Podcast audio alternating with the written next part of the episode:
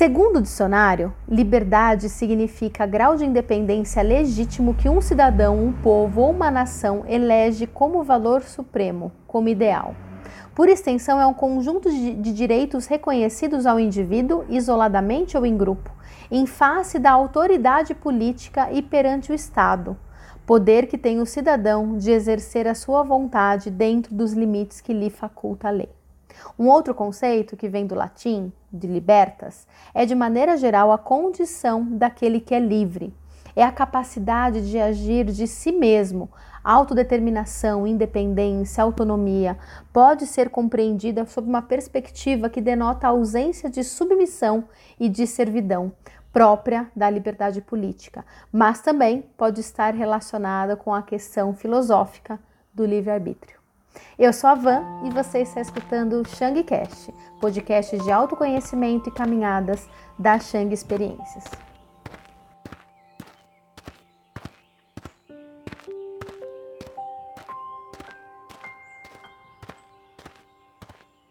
Olá, espero que vocês estejam bem. Estamos no nosso 13 terceiro episódio já e eu acho que esse vai ser o nosso penúltimo episódio. Então semana que vem a gente vai estar aqui nos finalmente para encerrar esse ciclo para que a gente possa começar um novo, né? E aí no, no próximo episódio a gente vai dar mais informações sobre o que está por vir. Por hora, então vamos continuar aqui com a leitura do Adriano Labucci, o livro Caminhar, uma Revolução. E aquele recadinho, claro, se você chegou até aqui é porque você já viu os outros, né? Espero. Se não, corre lá desde o primeiro episódio e segue na ordem certinho, porque é importante. A gente já tá aqui no final.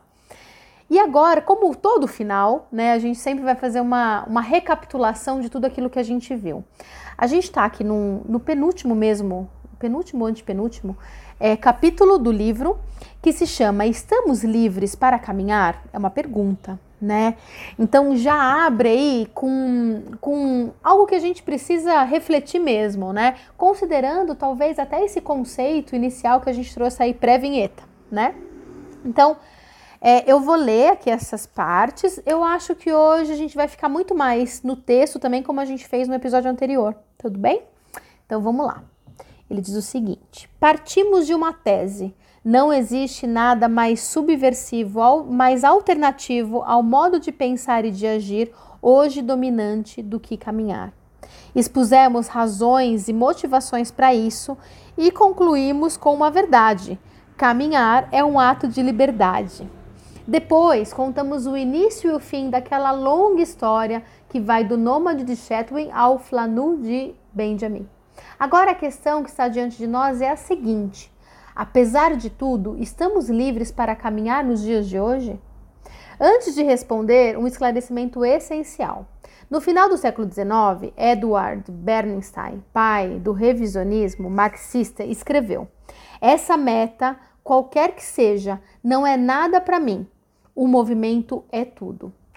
E desde então, aquela frase que ficou famosa: o movimento é tudo Tomou o corpo e, com o tempo, tornou-se uma bandeira, uma mentalidade, um modo de ver o mundo e a si mesmo. Ressurgiu recentemente quando muita gente, em muitos lugares, se perguntou sobre quais as éticas em que se poderia confiar na chegada do novo milênio. Entre tais exercícios, que em mais de um caso, né, o 11 de setembro de 2001, colocou aí em seu devido lugar. Faz referência a uma ética de caminhante, sem meta e sem ponto de partida e de chegada, como escreveu Humberto Galimberti.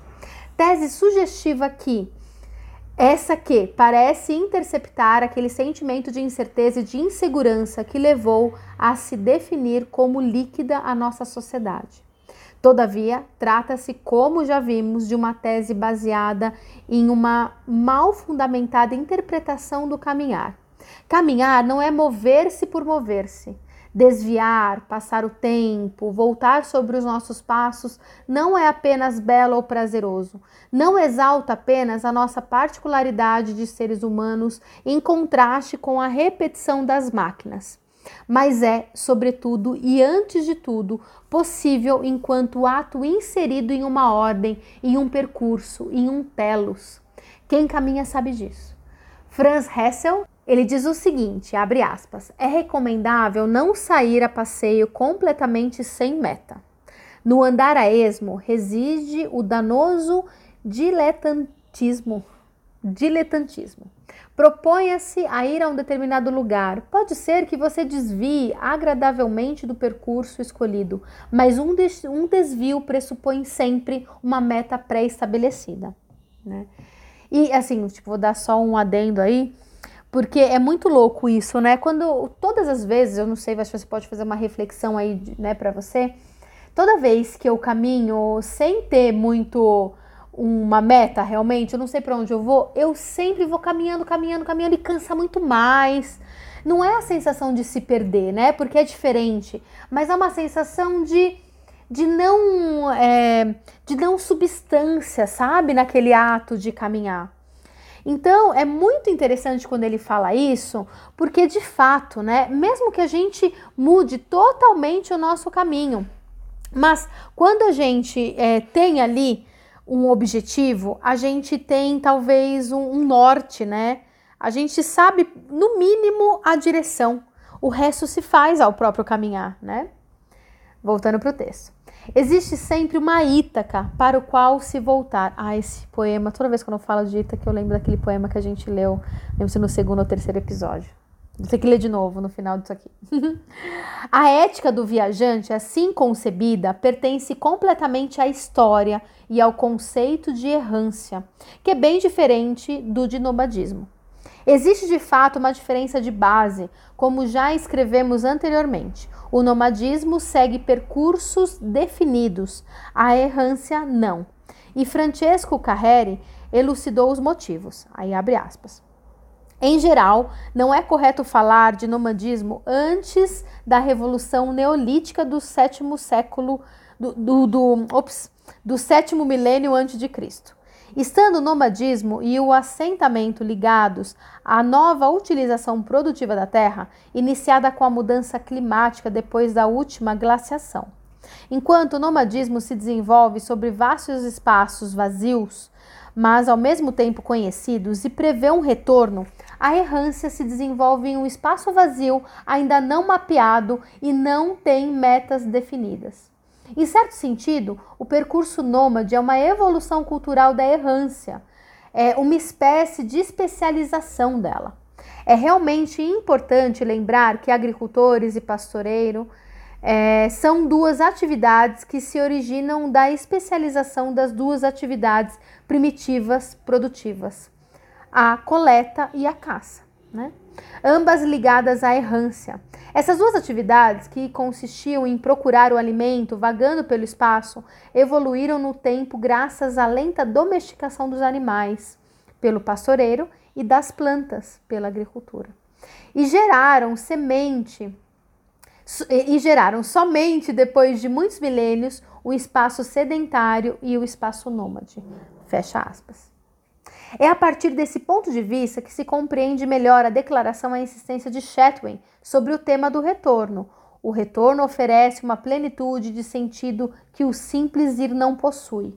O retorno é a resposta que encontramos para nossa inquietação. Para quem a vida havia feito do, do nomadismo o centro da própria existência e reflexão, não poderia haver ideia diferente. E, e o Chatwin, só para lembrar, ele foi aquele cara que que, que, perdeu as pernas, né? O movimento das pernas. Ele teve, ele teve que amputar por conta do frio e das caminhadas longas. E ele quis sempre voltar, né? Por mais que ele saiu do teu lugar de origem, ele criou aquela raiz, né? É, nos países africanos, né? Se eu não me engano. E ali ele queria voltar. Então essa ideia do retorno, ela é muito importante porque tem muito a ver com a questão de identidade, né?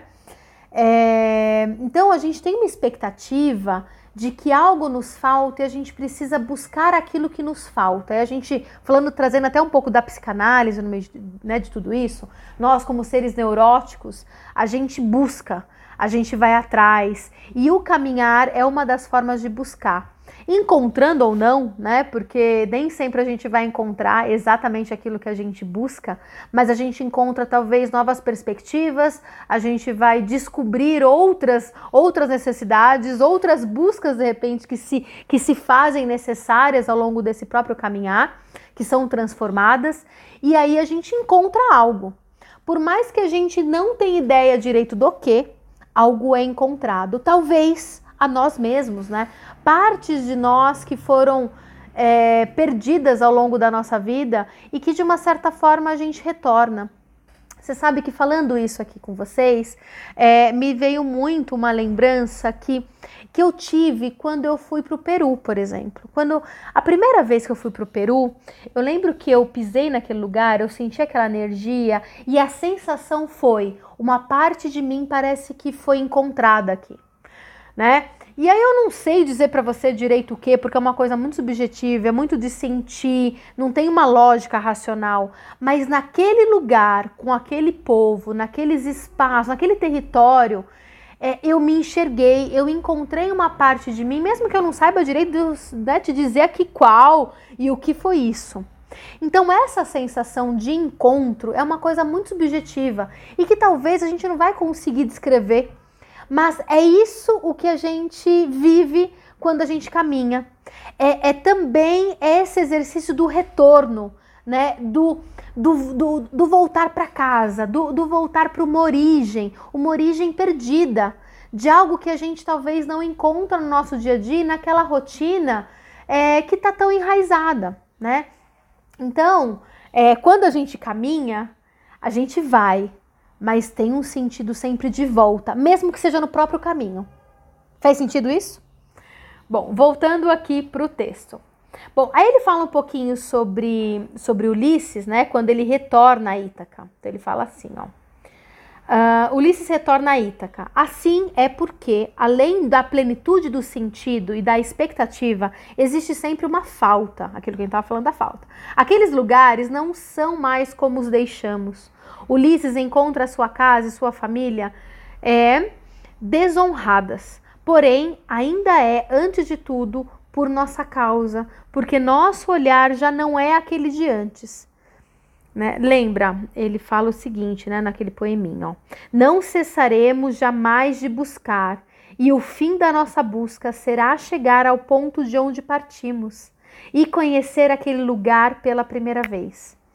Meu, isso é muito lindo. E esse texto aqui, na verdade, não é de Ita, é, é do, do Thomas Eliot.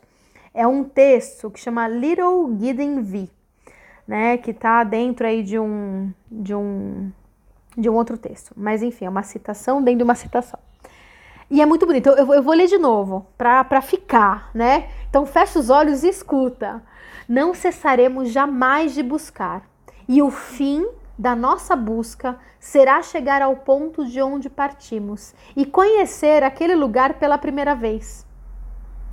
É muito louco, né? Porque a gente isso traz aquela sensação de que a gente precisa sair. A gente precisa descobrir quem nós somos para que a gente possa enxergar aquilo o, e o espaço, aquilo que nós sempre tivemos de, um outro, de uma outra forma. Porque o que é esse lugar? Que a gente volta, né? O que é esse ponto de partida? Que não a nós mesmos, tipo a nossa origem. Né? E não a origem, sabe, em termos de família, né? enfim, em termos de ancestralidade, mas a nossa, ori a, a nossa origem em termos de essência. Né? Então ele continua. Assim é, enfim, porque fazer o caminho de volta vai de encontro à ideia dominante de que é necessário seguir sempre em frente à procura de novidade, de nunca visto, daquilo que nunca é visto, né? Do exotismo forjado em um mundo onde o exótico não existe mais ou está logo ali na esquina. Em vez disso, quanta surpresa e força em ver de novo o que já se viu, ver na primavera o que se tinha visto no verão, ver de dia o que se viu de noite, com sol onde na primeira vez chovia ver a seara verde, o fruto maduro, a pedra que mudou de lugar, a sombra que não existe. É necessário voltar pelo caminho que já se fez, para repeti-lo e para traçar ao lado dele novos caminhos. É necessário recomeçar a viagem, sempre. O viajante volta já. Essa é uma citação do Saramago, né? Então, que é, que é do livro Viagem a Portugal, né, de Saramago. Saramago, Saramago é incrível, né? Então ele volta. Ó. Na retórica do movimento pelo movimento, nessa mística do caminhante que só pode ser realizada precisamente porque se propõe a sair e a se divorciar do mundo ou das correntes artísticas, reside uma frágil ideia de liberdade e de responsabilidade, ambas distorcidas e reduzidas a uma errância anárquica sem pé nem cabeça. Porque liberdade e responsabilidade não existem sem um contexto social e sem uma tomada de consciência e de posição que permita dizer quem sou eu onde estou e aonde estou indo. Somente assim faz sentido colocar a questão: apesar de tudo, estamos livres para caminhar nos dias de hoje? A resposta, embora dolorida, é sim, mas sobre condições específicas e, sobretudo, tendo de vencer tais condições, que são de dois tipos: uma de caráter existencial e cultural, e outra de caráter físico e estrutural. Abordaremos aqui a primeira. Caminhar, como já dissemos, é arriscado porque nos expõe ao imprevisível. E a nossa relação com essa situação, com essa, com essa dimensão, mudou profundamente no curso dos milênios. E aí trata aquela questão, né? Será que a gente também é, aceita né, essa liberdade da forma como a gente diz, né? Verbalmente, daquilo como a gente expressa de uma forma consciente, mas será que isso representa a, a, a nossa real necessidade? Ou então, se, se não está camuflado ali por um medo do próprio partir, o um medo de seguir. E aí a gente pode falar de várias questões, o quanto que a gente precisa, né? Tipo, pertencer, e são aquelas necessidades mais básicas de ser amado, de ter uma origem, né? De fato, aquela origem ancestral, e de se reconhecer por meio dela e nela, né, dentro dessa sociedade em que a gente vive, e o quanto o ato de caminhar é justamente você largar esse primeiro conceito e tudo aquilo que a gente acha que sabe sobre nós mesmos. Então, é arriscado. Então, quando ele diz, né, que a resposta, embora dolorida, para a pergunta de estamos livres para caminhar nos dias de hoje, apesar de tudo, é sim, estamos e é dolorida porque isso significa que a gente vai ter que partir em algum momento. Para voltar, mas o partir, ele gera tudo aquilo que a gente falou aí diversas vezes em relação ao desapego, em relação ao deixar ir, a se deixar ir, né, de uma certa forma. É, então, o quanto, né, que a gente precisa ir trabalhando sempre com os conceitos e com as crenças que vão nos impedindo de fazer aquilo que a gente deseja de fato, né? É, porque o tempo inteiro a gente vai se encontrando, a gente vai encontrando, na verdade, a gente não se encontra, a gente encontra amarras para ficar, para grudar, né, para criar vínculos, e é o contrário dessa liberdade né, que tem a ver com, com essa perspectiva, né, que, que, que denota uma ausência de submissão, como a gente falou no comecinho, de servidão, inclusive essa servidão interna, daqueles conceitos, daqueles preconceitos, aquelas crenças e conceitos que a gente tem como verdade na nossa vida e que a gente então constrói todo um castelo ali em cima de todas essas verdades. E como que é destruir tudo isso? E como é, né, entender que essas verdades que foram a base, que foram os pilares para tudo aquilo que eu construí ao longo da minha vida, é, eu ter que largar né, para me encontrar no vazio, para poder reencontrar algo que eu não sei direito o que é e voltar. Quer dizer, que loucura toda essa, né? É uma coisa filosófica demais. E é realmente essa questão, né? Essa questão que é filosófica, que, que é uma crise existencial. Talvez o que faça com que a gente caminhe, tenha, dê o primeiro passo, é justamente a dor, essa crise de quem eu sou no meio disso. É isso, né? Quando eu não me encaixo mais. E isso não é mais o suficiente. E eu preciso partir, eu preciso sair daqui. E aí eu me lembro de um dos filmes, é o filme, na verdade, que eu mais amo na vida, que é o Peixe Grande. Né? Quem não assistiu, por favor, assista, porque é do, é do Tim Burton, né? Eu sou super fã do Tim Burton. Mas tem o Edward Bloom, né, que é o personagem principal, e ele se diz, eu sou um peixe grande, ele mora numa cidade pequena, né? Acho que no Arizona, se eu não me engano, uma cidadezinha pequena, ele fala assim: eu tô, eu tô muito pequeno pra cá. E ele começa a crescer demais. E ele fala: eu preciso sair. E ele sai.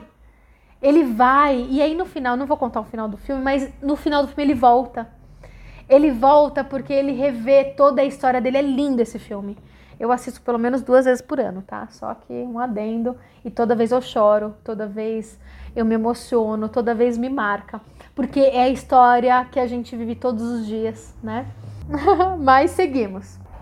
E aí depois, enfim, ele volta alguns conceitos, aquela questão da técnica, né, e da racionalidade instrumental, né?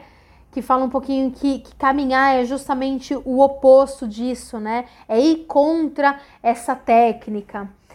É, e aí tem uma citação aqui do Luigi Zola, Zoja, na verdade, Luigi Zoja, que, que ele fala sobre essa questão da mentalidade coletiva, tá? Que procura então negar tragédia e destino. Assim, quando tragédia e destino chegam, porque cedo ou tarde chegam, a despeito da vontade humana, recusa-se a reconhecê-los como tais e procura bodes expiatórios, identifica inimigos, mesmo à custa de trocar a razão pela paranoia. Em termos psicológicos, deve projetar destino e tragédia sobre a forma de complôs diabólicos, porque se recusa a reconhecê-los como realidade humana. A sociedade ocidental de hoje vive de simplificações otimistas e utilitaristas, que recusam a noção de destino e de tragédia, porque isso atrapalha a busca por conforto. O fato, aí sai da citação, tá? Volta para Adriano. O fato é que aceitamos cada vez menos sermos expostos à vida, aos imprevistos e aos riscos que ela comporta. Aí a gente vai para aquela questão, né, do quanto que é, a gente tem uma necessidade que não é real, mas que a gente constrói devido à nossa insegurança é, de controle, né, de permanência, que são aquelas necessidades do ego, né, de que a gente precisa saber exatamente tudo aquilo que vai acontecer, senão eu, eu, eu vou me diluir, né, a sensação é que eu me diluo. Só que na verdade isso te prende, né, quanto mais controle você tem, mais controlado pelo teu controle você é, né. Isso pode ser notado nas pequenas coisas, nos detalhes, como o boom das notícias sobre a meteorologia. No Google é o termo mais procurado. é muito louco isso, né? Porque assim, eu preciso saber como é que vai estar o dia para me preparar para poder sair de casa. Então, é, por ser o item mais procurado no Google, pensa no Google, onde se procura qualquer coisa, o que é mais procurado? Qual é o clima de hoje? É, então, assim, o quanto que a gente fica buscando sempre a previsibilidade. E aí a gente perde o que é a própria vida no meio de tudo isso, né? Bom, e depois ele fala um pouquinho sobre isso, tá? Alguns dados que eu acho que não vou me ater aqui. E depois vem. Ah, o desejo de conhecer previ previamente para poder controlar os acontecimentos a fim de se proteger e assim eliminar os imprevistos. Vivemos o limite como um abuso um ataque pessoal que nos impede de sermos fortes e seguros, e estamos convencidos de que, uma vez vencido, superado, teremos garantido a nossa existência. Acontece, porém, que Quanto mais seguimos nessa direção, mais nos damos conta de que sempre existe algo de imprevisível. Ou seja, né? Controle é aquilo que a gente sempre fala. Controle é uma ilusão. A gente se engana, a gente gosta de se enganar e sofre com isso, né? De que o inesperado está logo ali na esquina, de que ter, ter os fatos, as situações, as contingências do âmbito da, das nossas previsões é impossível. Mas isso, em vez de nos fazer refletir, de nos fazer mudar de atitude, de nos fazer reconhecer os limites por aquilo que eles são, a condição normal e natural do nosso estar no mundo, só faz alimentar na sequência essa ânsia de segurança, a conclusão é que, como limites e imprevistos não podem ser eliminados da nossa vida cotidiana, não se pense em outra coisa senão em se defender e se proteger. Desse modo, o resultado é acabar se defendendo da própria vida, vivendo sem ter vivido. Siran escreveu: Vivemos no medo e é dessa forma que não vivemos. Essa frase de Buda talvez queira dizer: em vez de ficar no estágio em que o medo se abre sobre o mundo, fazemos dele um fim, um universo fechado, um substituto do espaço. Se ele nos domina, deforma a nossa, a nossa imagem das coisas. Somos reféns de um mecanismo infernal que, ironia do destino, parece ser sim irrefreável. Quanto mais nos damos conta dos limites e dos imprevistos, mais nos sentimos frágeis. Quanto mais nos sentimos frágeis, mais nos sentimos perdidos e com medo. Quanto mais nos sentimos perdidos e com medo, mais nos tornamos retraídos e amargos. E nisso, né, aqui um adendo meu, uma, né, um complemento, e nisso mais a gente quer controlar. Mais a gente cria, né, essa necessidade, então, de ter segurança. Porque ele, ela nunca chega, né? Então eu fico nessa busca incessante. Não é uma previsão, é, uma, é um panorama humano e social que temos diante de nossos olhos, do qual se foge em vez de se prestar socorro a quem acabou de ser atropelado por um carro e é abandonado ali, morrendo no asfalto. Né? Trágico, né? Mas é isso mesmo. E é no par liberdade e segurança que se aposta o presente e o futuro da nossa sociedade. O equilíbrio até aqui alcançado definitivamente está sendo deslocado em direção à segurança, e em nome dessa, a liberdade é corroída e abreviada. Por isso, ressoam proféticas e inquietantes as palavras de Tocqueville. Eu vou encerrar aqui, tá bom? Eu vou, eu vou ler e aí eu termino aqui porque vai ficar muito longo. A gente vai ter que fazer mais do que só mais um. Concordo facilmente que a paz pública é um grande bem, mas não desejo esquecer que foi justamente através da ordem que os povos chegaram à tirania.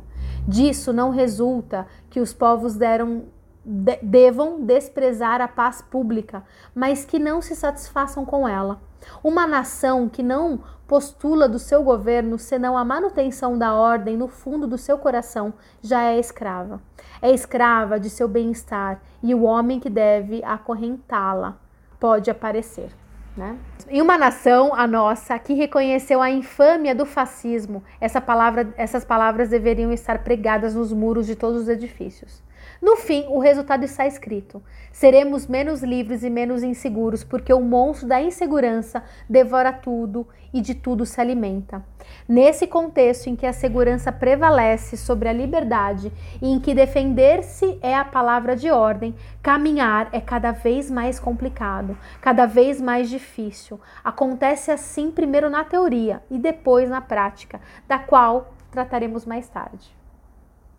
Bom, eu vou encerrar aqui no meio mesmo do, do capítulo e no meio do, de todo o ápice, né? Porque a gente vai falar agora ah, do ápice de tudo isso, né? Os finalmente do, desse livro que nos acompanhou aí por, por esses meses, né? Na verdade. Então, ficamos aqui, nos vemos na próxima semana. Não esquece de curtir também lá na, nas nossas redes de me contar o que você está achando, de compartilhar se você está curtindo, enfim. E até a próxima semana. Um beijo!